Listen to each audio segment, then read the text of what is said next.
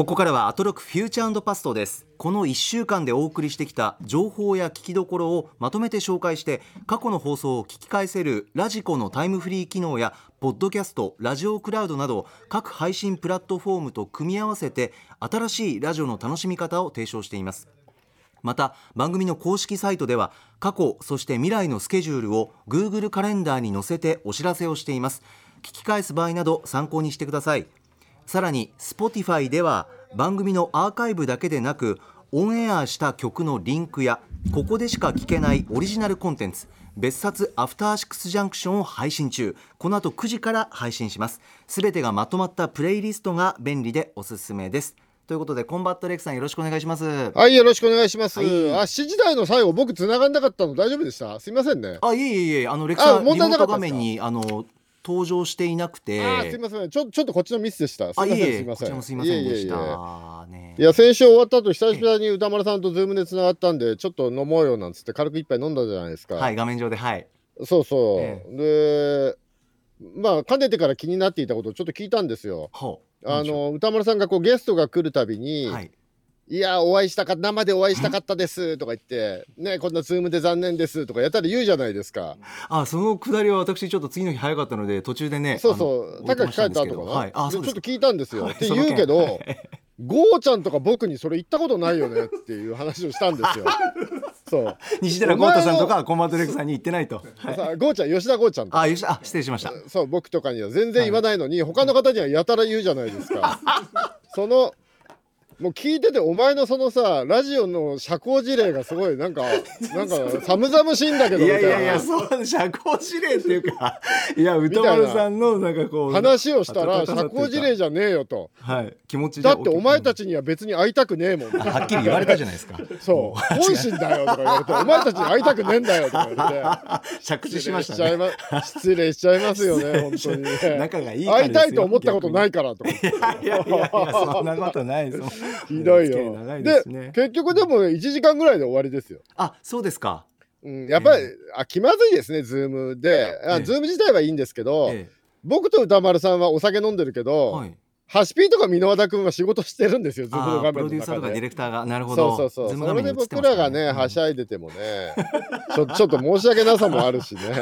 ご配慮ありがとうございます。うん、まああとは小山内さんが事務所の鍵を閉めなきゃいけないらしくて宇多丸さんが。丸さんが辞めないと、はい小山内さんが帰れないとかねあまあいろいろあって。ど。待っててくださってますそうそう宇多丸さん一人じゃ鍵閉められないらしくていい年して。いやいやそれはなんとも締められると思いますけど、うん。幼いさん優しいですからね。鍵がもらえないんですね事務所のね意外とね。意外手続きとそういうことらしいですけどね。ねちょっといつか落ち着いたらね、ええ。またレクさん含めて皆さんでねご一緒したいですね。まあしたいですけどね。あそういえばね、はい。あの今日さ、はい。ボーイズ見ようと思ったらさあザあれ更新ないと思ってさえあれ終わったの？あれで。えっとシーズン2で一旦えっと終わったというか、はい。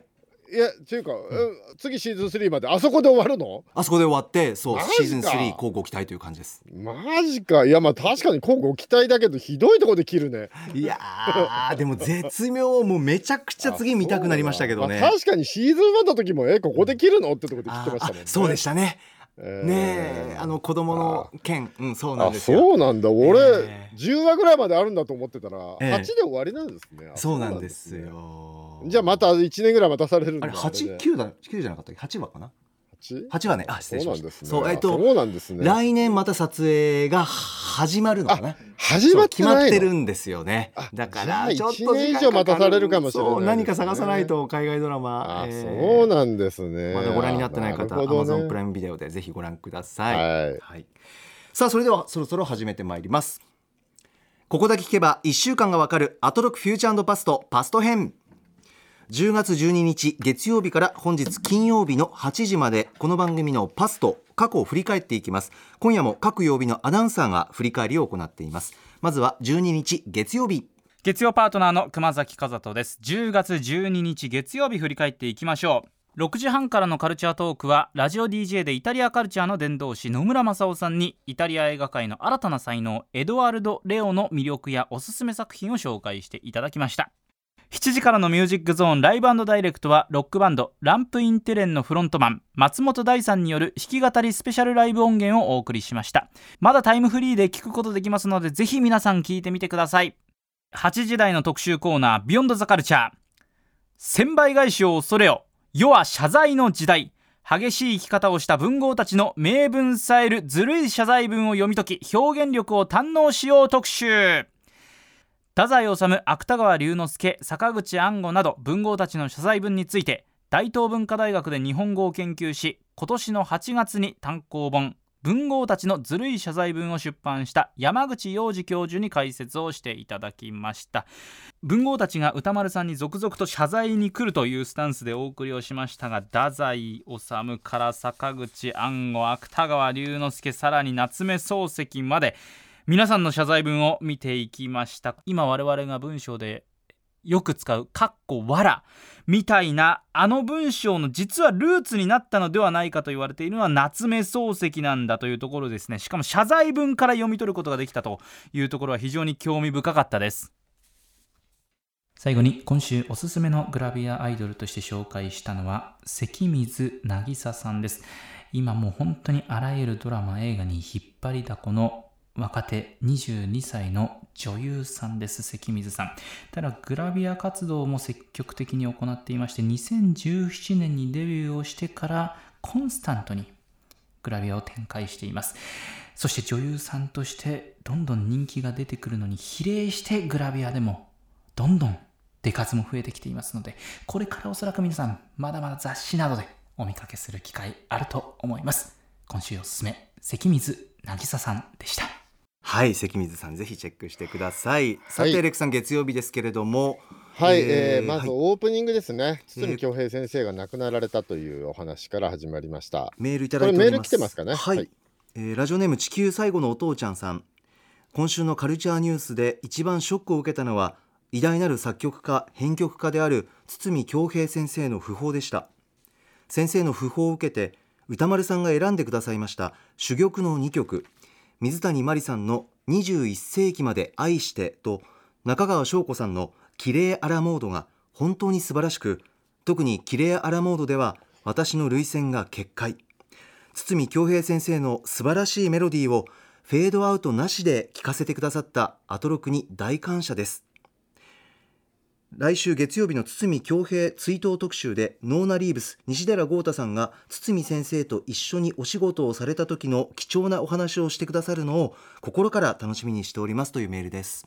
はいそうですね。来週、えー、堤恭平先生亡くなられて、えー、西寺豪太さんのねモータウン特集後編を、えー、急遽堤恭平先生の追悼特集という形に変更ということになりまして、はいあでも本当西寺さんねこの番組準レギュラーというかレギュラーでよかったですね。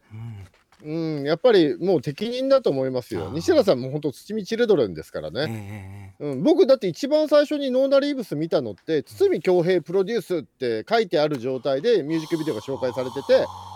それであこれは聞かなきゃと思ってノーナリーブスの CD 買ったのが最初でしたからねやっぱり。そうでしたか、はいもう西原さんが特集されるというのは本当適任だと思いますね、これは。ですね、月曜日です。はい、僕もね、つ教授先生は本当特別っていうか、多分僕一番好きな音楽家ですね。えー、はい。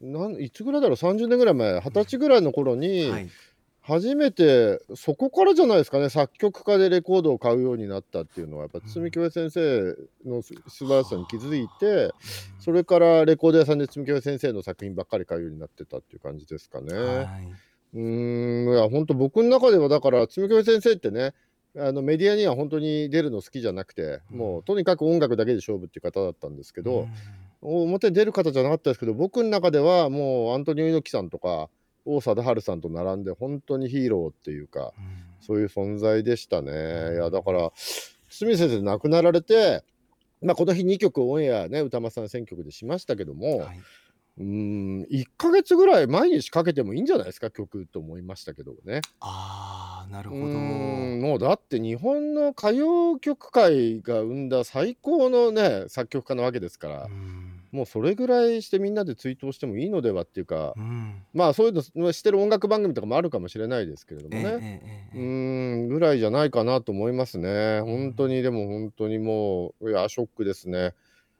うん、いやでもこれを機会にその堤京平先生の全曲 CD 全曲集とか出してほしいですよね。ああまとまったものを。2600曲入りの、そうですよね。もう、えー、CD100 枚組。すごいですね。堤京平全曲集ね。100枚組だといくらぐらいになるんですかね。15万円ぐらいになるんですかね。すごいいや全然買いますよ。えーまさに歴史ですねうん。本当に。手塚治虫全集みたいな感じでね。もうものすごいうんうんうん100枚組のやつ出してほしいですね。その。感覚ですよね、うん。はい。うん。と思います。はい。えーそしてオープニングでこの日ははいはい。えっ、とラジコのタイムフリーでねあの曲も聴いていただきたいと思います。はい失礼しました。ははいい、そして月曜日。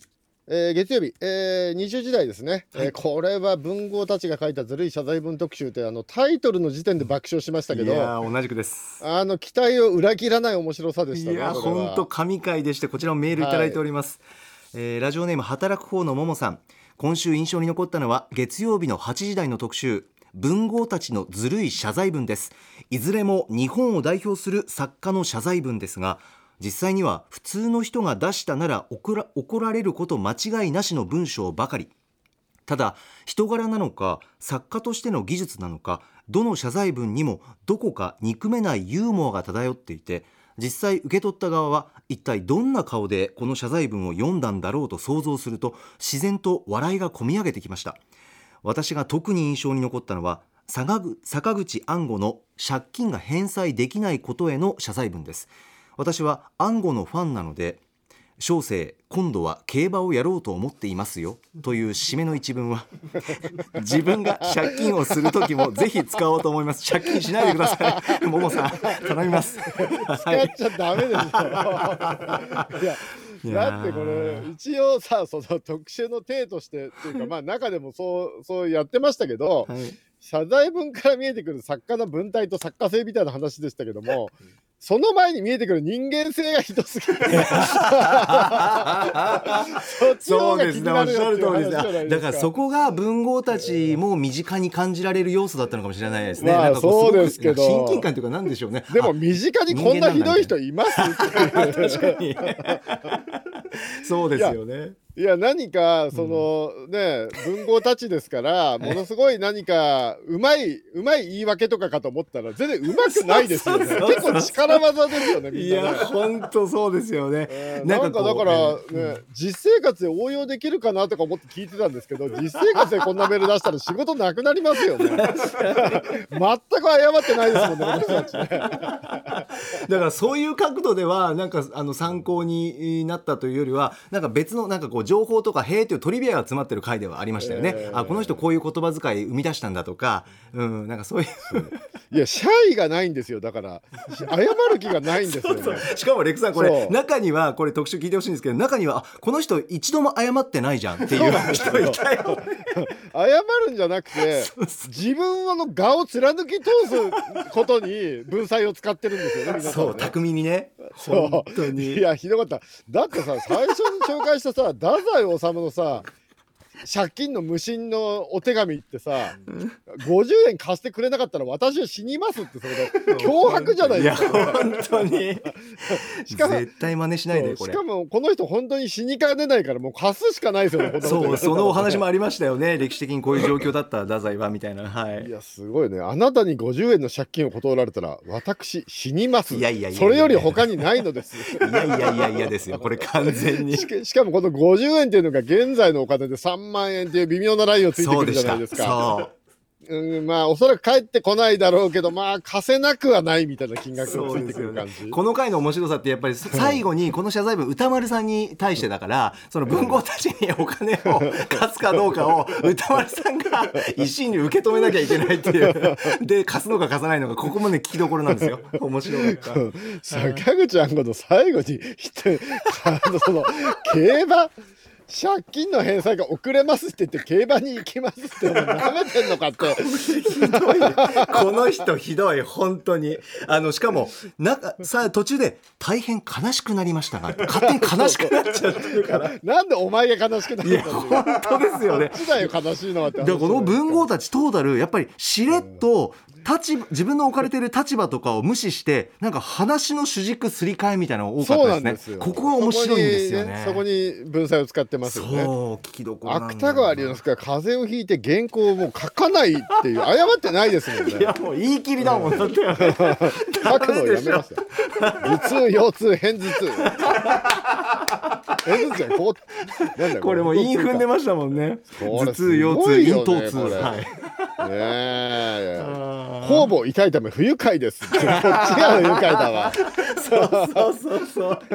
勝手に不愉快になってるからな。でも夏目漱石先生のところはちょっと確かにこのライトな文体っていうのが時代が変わったっていうか新しい扉を開いてる感じがしましたあーそういうねところ見えてくるんだ。セルフツッコミっていうねこの一句は詩人帳っていうね セルフツッコミとかっていうのはあ確かにすごい現代的だと思いましたねそうですね。これご自身でなんか突っ込みしているようなっていうことですよね。漱石さんで言うと。一番最後これは日記ですよね。すごかったですねこれ、少しも書けない。嫌になった。ええ。ね、妻がいるけど風俗に14回も行ってしまったっていう。しかも風俗嬢の名前を全て書いてあるっていうね。あー石川啄木。石川あこれ石川啄木か。これすごかったな。かったな。で人に読まれたくいないから全部ローマ字で書いていたっていうの どうがいうことそれ。どういう技術でもさでもうこれはい。日記じゃないですか、完全にプライベートなものじゃないですか。そうですね。いくら文豪とはいえこれ死後掘り起こされてさこうやって世界中に公開されてしまうっていうねこの謝罪文とかもね。そうです一ね応確かにマナーとして人とやり取りしてるメールってあんまさらさないじゃないですかそうですね。かなり私的なこれをさらされるっていうのはなかなか文豪も大変ですよねこれやっね。ぱ歴史上の人物ってそういうことなのかな、うん。やっぱりね皆さんも自分死んだらハードディスク破壊してくれみたいな遺言書く人多いと思うんですよ今って。ああなるほど。残っちゃうから、うん、そそう。それをねほじくり返されてさらされてるわけですからね文豪の先生たちね。えーしかも番組で特集にされてますからねこれねそう そうそうそうそうそう。ちょっとね、これ本当にね、ちょっとそれはだから我がことだと思うと恐ろしいなと思って聞いてましたけど、そうですね。なんかただもう教科書では学べないなんかこう文豪たちの一面をねで学もべたのか教科んない。ですけど書ではこれも学んだ方がいいと思いますけど、ね。そうですよね。なんかそんな風に感じました。うなんかこういう一面もあるんだよってなんかね学生たちも身近に感じるんじゃないかな。こういう謝罪はいけないっていうね、道徳の授業でね、謝罪になってないっていうのをよくないいと思いますけど 例そうですよね。まあでも人間完璧じゃないんだっていう意味でも教えた方がいいですよね。そうですね。子供たちにね。はいいいんじゃないでそうそう。すかね大人が完璧なように思えるから反抗期とかが激しくなったりするもんですからねやっぱりね。いやいや偉い文豪の先生もこんなもんだよっていうのをね。そうそうちに知っとくといいかもしれない偉大な人物物ね。やっぱりその名作と添えてね、隣に謝罪文止まらない止まらない。はい。はいこの神回ビヨンドザカルチャーぜひ聞いていみてください。やすごかった。ありおすすめです。がとうございます。さあ続きまして13日火曜日です火曜パートナーの宇垣美里です。最近甘酒が好きすぎてよく飲んでいます。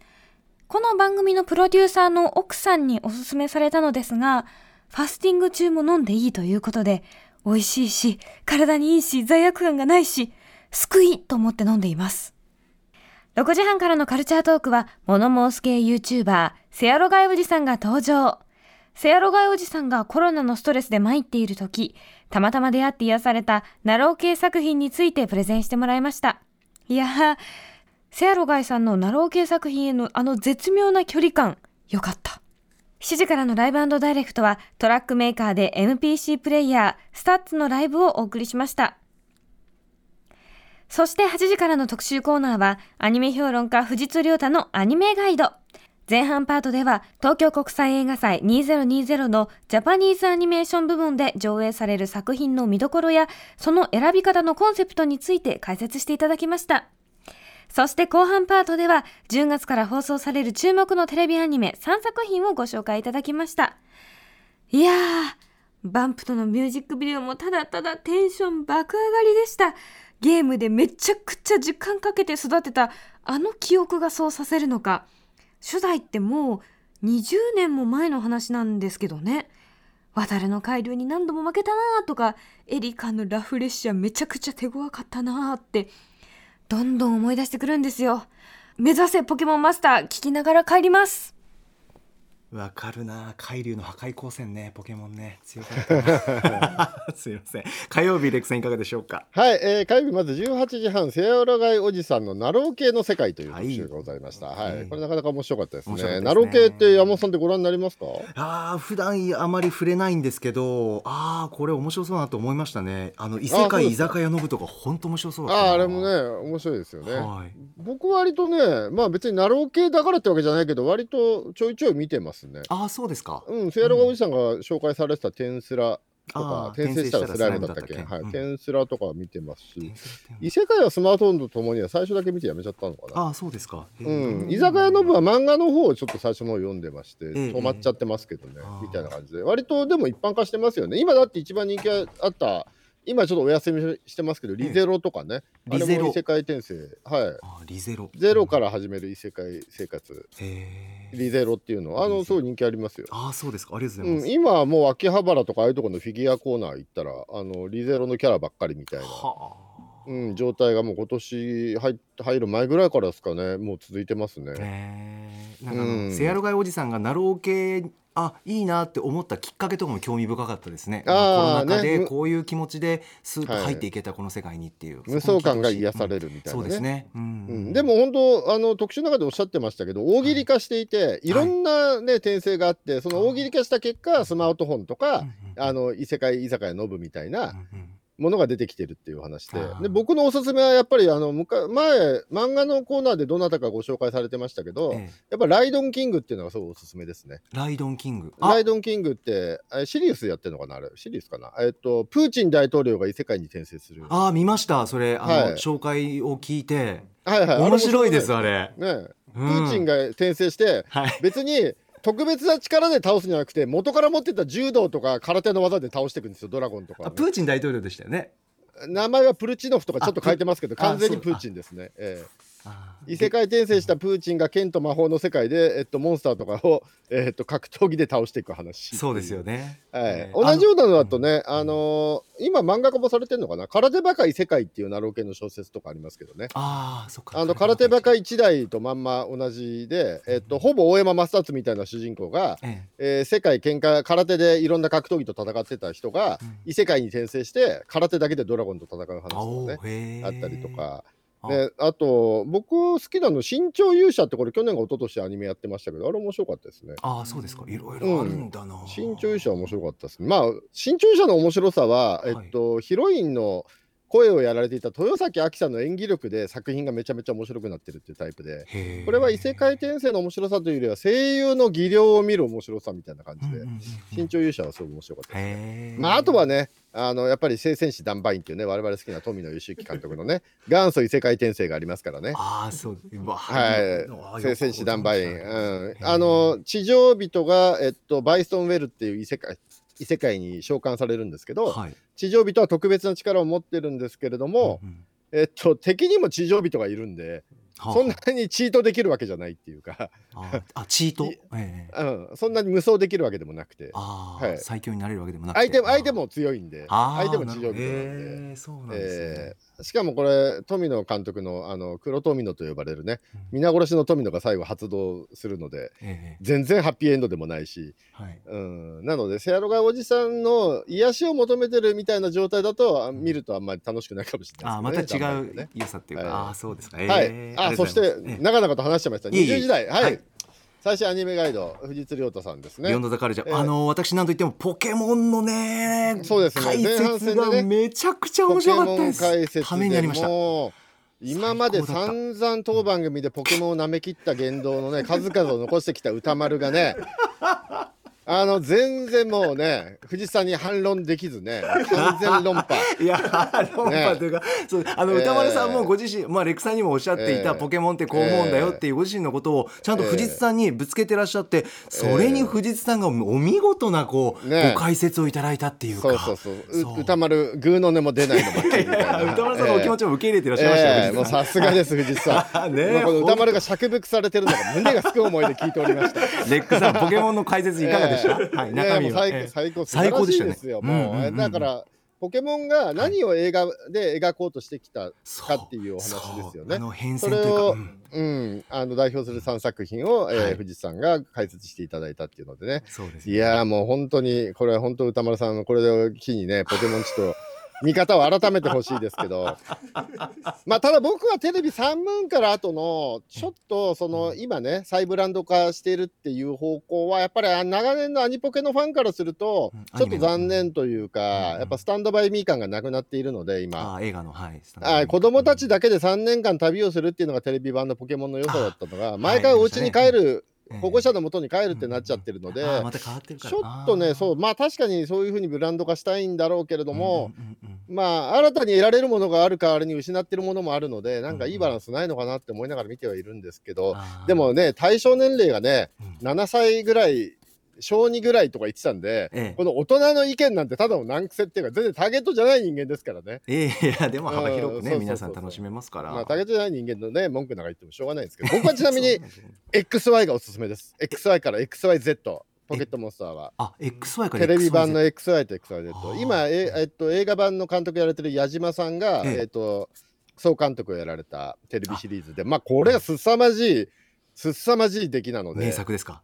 あのうんテレビ版よりもスケールが大きいんです。あ映画版よりスケールが大きいんですよテレビの方が。ああそうですか。地球滅亡まではいかないんですけどヨーロッパ壊滅ぐらいまでの危機は訪れてそうなんですよ。まあ今もう67年前の作品なんで言っちゃいますけど、ええ。最後に3年間の間に戦ったライバルや出会った人々うん。全員が最後助けに来るうわ展開が。気持ち上がりますね。もうやばい、ねえ。でもちろん最後はロケット団も仲間になりますう。わーいろんなねポケットモンスターがたくさん出ていて。もう熱いですよ。それはアベンジャーズエンドゲームみたいな感じでそうなんですよ。集結するんだ。ポケモン史上最大のスケール感で危機を描いてるのは XYZ のラストなんで。ああそうなんです、ね、いやもうめちゃゃめちゃ上がりやっぱ3年間旅をしないと高まらない感情ってあるんですよね。やっぱ10話のアニメではここまで高まらないんですよね。3年間ずっと子供たちだけで旅をしてきたっていうのがあって最後にそれが来るんで。はあしかもアニポケってずっとサトシってパーティーでリーダーじゃなかったんですよ。ええええずっとたけしがリーダーだったんですよね。あ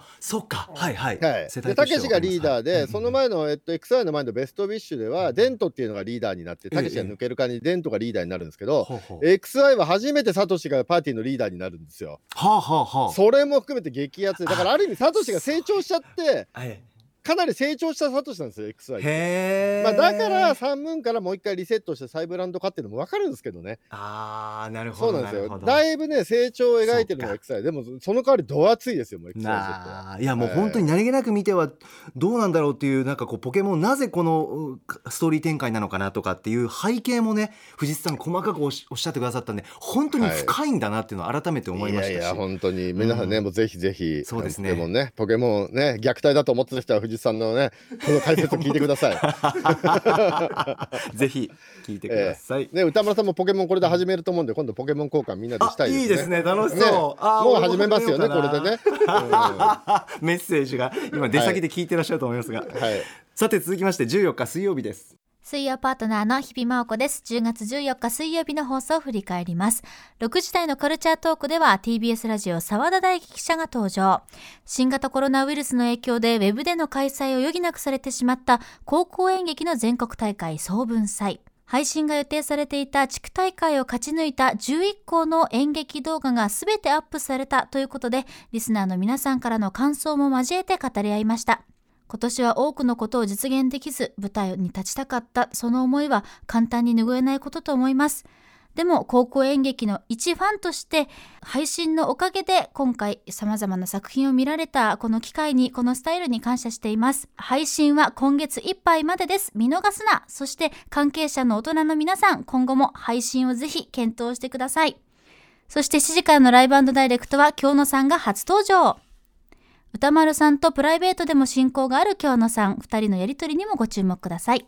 そして8時からの特集コーナービヨンドザカルチャーは、ディグするのはレコードだけじゃない、掘って掘って掘りまくれ、菅原慎一小柳帝のカセットテープディグダイアリーズ。今週土曜日10月17日はカセットテープの面白さ、楽しさ、そして有用性を広める世界同時開催イベント、カセットストアデイということで、カセットテープの啓蒙イベントを行うアーティストの菅原慎一さん、ライターの小柳帝さんにカセットテープディグ、つまりカセットを掘ることの Now and Then なお話を伺いました。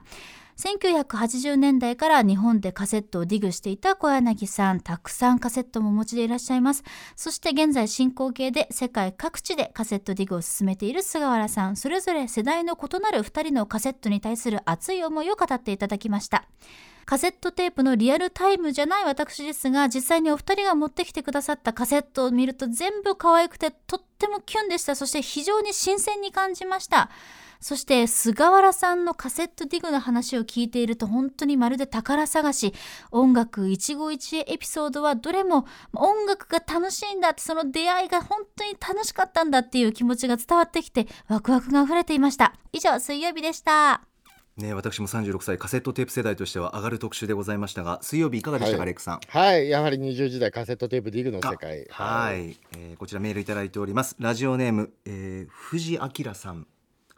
えー、今週水曜日の特集カセットテープディグダイアリーズがカセット愛にあふれた素晴らしい内容で最高すぎでした。A 面を小柳帝さんが担当して B 面をアーティストの菅原慎一さんが担当するというカセットテープに準じた特集構成も実にナイス。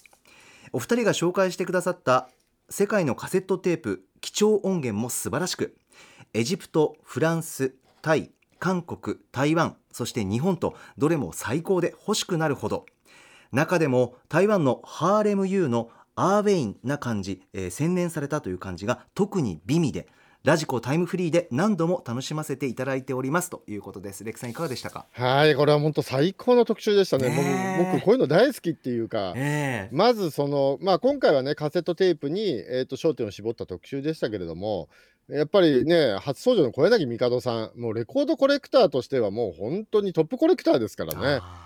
レコードコレクターで日本でアベンジャーズ組んだら間違いなくメンバー入りする人ですから。ああ、映画アベンジャーズで言うと、えー、なるほど。そうですね、もうどの辺のポジションかわかんないですけど、ドクター・ストレンジぐらいのね、重要ポジションではあると思いますよ。魔法使い。えー、すごい重要まあそういう意味で言うと、菅原さんはあれですかね、スパイダーマンとかなんですかね、うん、やっぱりちょっと世代が若いっていうね。ああ、なるほど。えー、いや、だからもう本当に。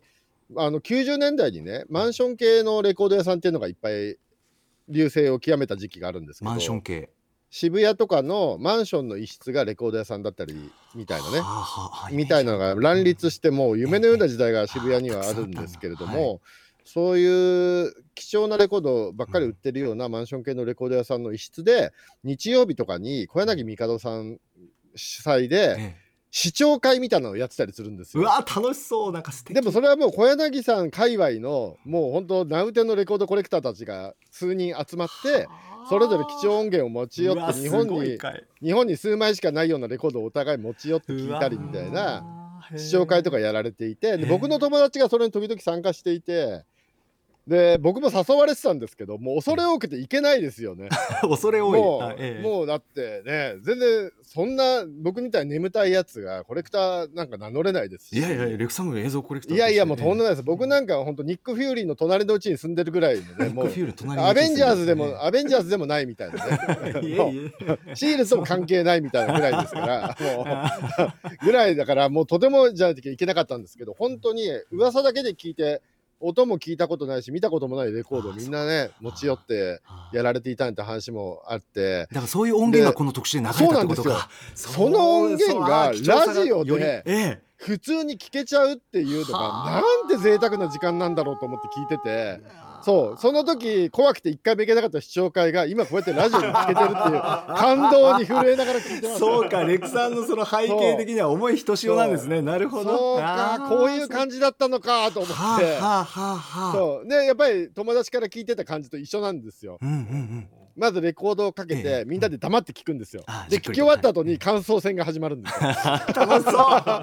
解説とか。そういう回やって聞いて もうでもそれ聞いたらとてもじゃないけど、敷居高くて僕ぐらいの人間はいけないわけですけど、いやそれがラジオでこうやって聞けちゃうって俺これ定期的にやってほしいですね。ねまだたくさん持ってらっしゃるでしょうから。うん。いやいやもう無限にあると思うのでこの。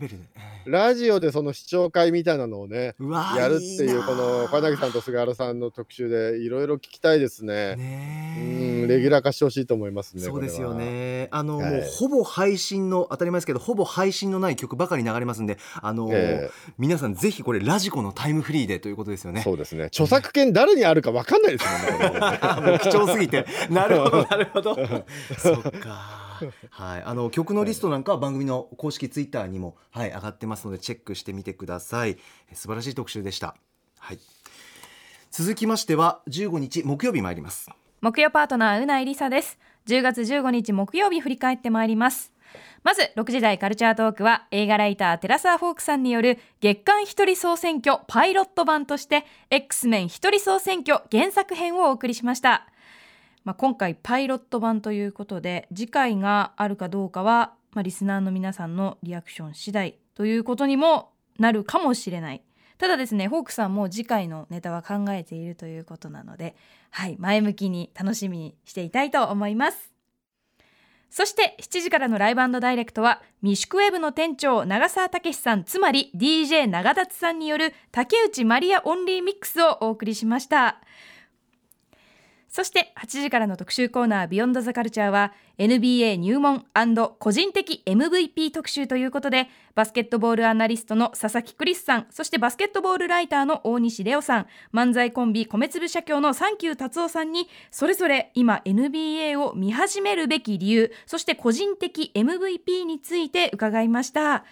あの一番印象に残っている言葉がクリスさんがおっしゃっていた NBA には昔からビガーザンバスケットボールバスケ以上のものという言葉が根付いているという話でそのスポーツ選手としてアメリカ社会にどう自分が、え還元していくことができるのかそういう気持ちを NBA は持っていてだからこそその4大スポーツの中でも突出的に NBA が前衛的なんだよっていう話を聞いてなんか我々日本人もそういう気持ちをまあ、あらゆる職についていてもやはり抱えなきゃいけないしなんか NBA ってかっこいいなと今日のお話を聞いていても思いました。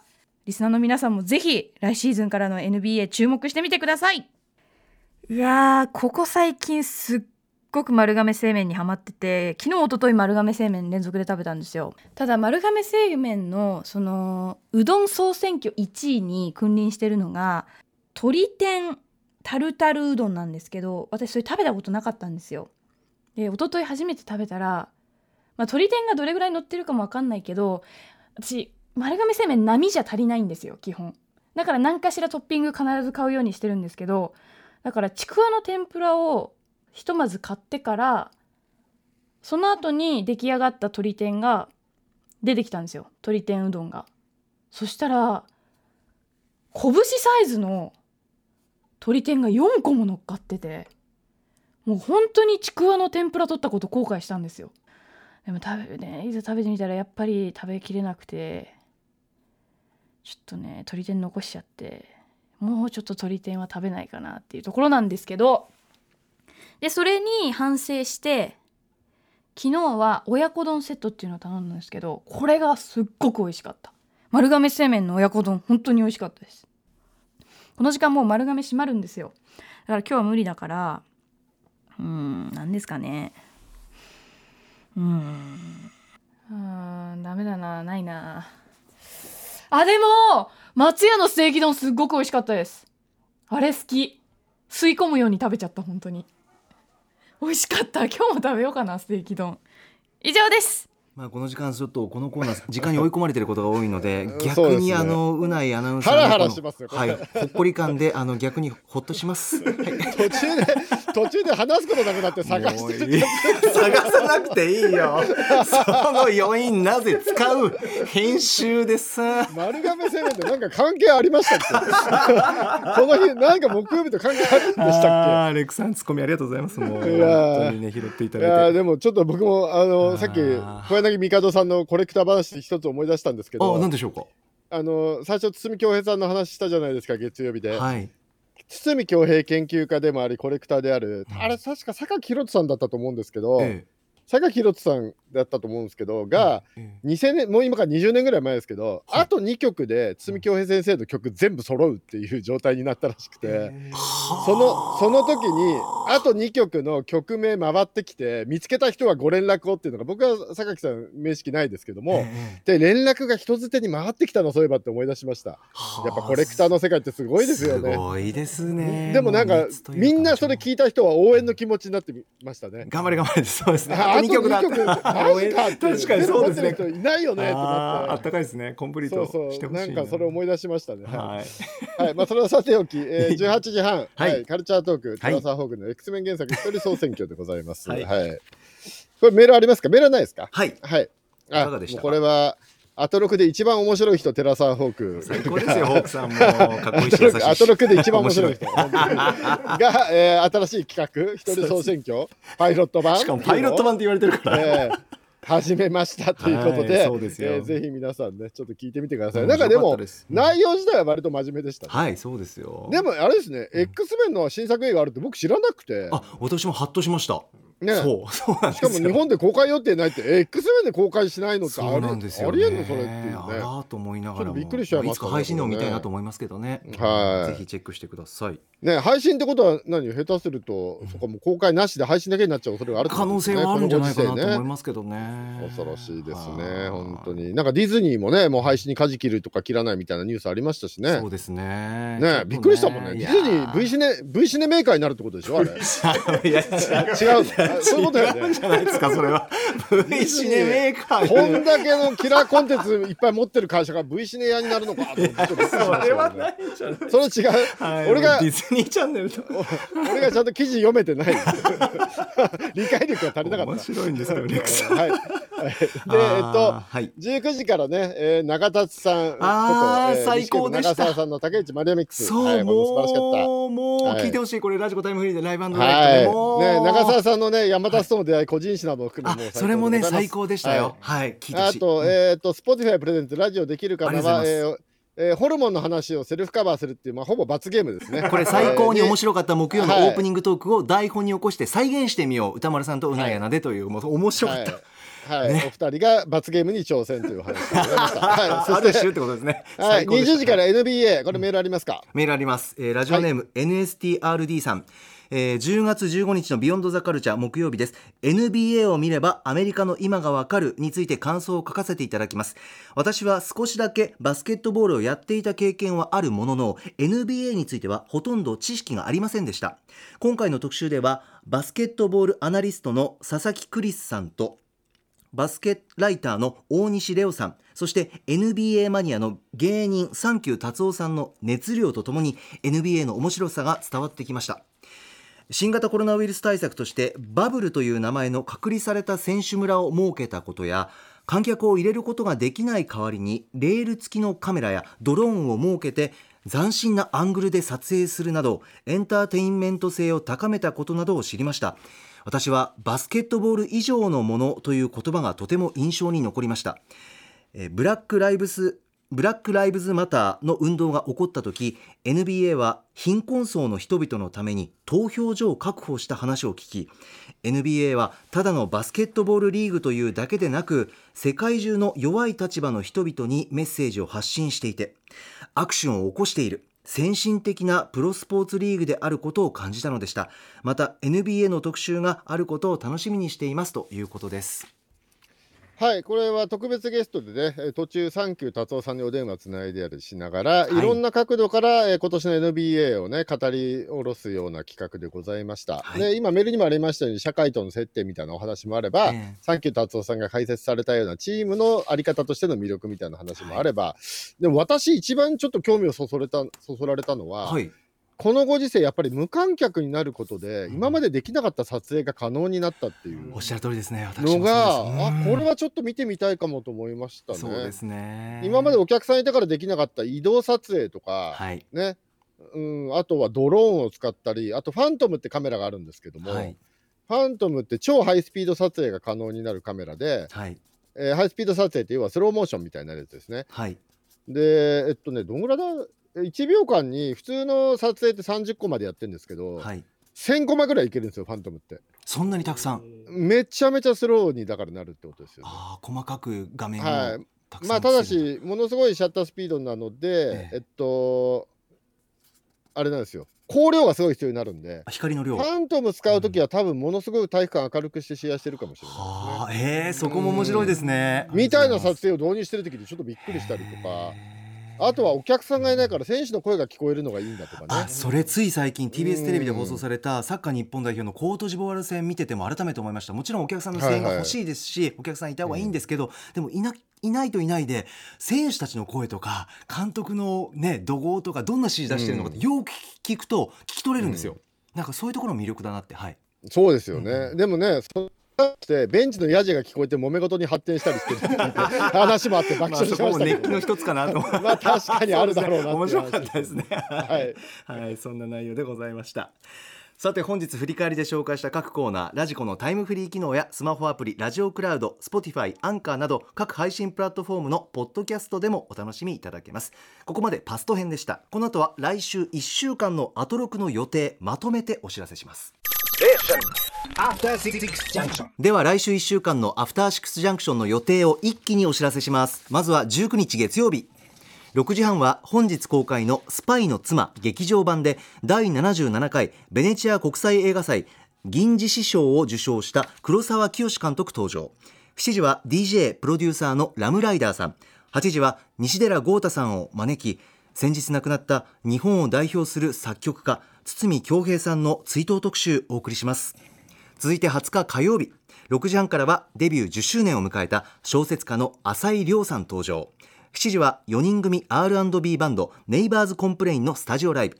8時はプロデューサーでエンジニアのチェスター・ビーティーさんを迎えサブスク時代の音楽像を変えるラウドネス基準について伺います。21日水曜日。6時半は映画ライター村山章さんが Apple TV プラスのおすすめ映画やドラマを紹介。7時は DJ オキテポルシェさんが登場。8時は高橋義明さんによる月一音楽企画洋楽の最新事情とおすすめの新譜を紹介してもらいます。22日木曜日6時半ゲームジャーナリストのジニさんが登場。最近また増えてきたゲーム作品の映像作品についておすすめを紹介してもらいます。7時はラッパーのモーメントジューンさんによるスタジオライブ。8時は営業の A に農業の農と書いて営農とサブカルというポッドキャスト番組を配信しているジョンさんに映画やゲームの中にある農業描写について語ってもらいます。そして23日金曜日6時半からの週刊映画辞表ムービーウォッチメン来週歌丸さんが評論する映画は異端の鳥です。7時はレゲエ DJ の DJ バナさんが2018年9月7日以来2回目の登場。8時からは1週間の番組を振り返るアトロクフューチャーパスト。来週もコンバットレクさん来てくださいます。さてレクさんお時間間もなくですが来週いかがでしょう？はい来週やはり月曜日西寺豪太さんはい。の堤恭平先生の特集これは本当にねもう1回に入んなかったら5回でも10回でもうやってほしいですねあーもう。音楽もたっぷり聴かせていただきたいなと思います。あとは沖手さんの配信ライブこれ楽しみですね。ああそうですね。いいですね。うんやっぱ沖手さんは絵があった方が絶対いいですからね。ああ、うん、絵がないところでもめちゃくちゃゃやってますけど、やっぱ絵があった方が絶対いいですね。いや助かりますね。あとは木曜日のライブ、モーメントジュンさんによるスタジオライブってこれが楽しみですね。ねえ来週も。前回すごっかったですからね、もう。ああそうですねはい。また歌の中で住所とか全部言っちゃいますからね。レックさんありがとうございました After Six Junction.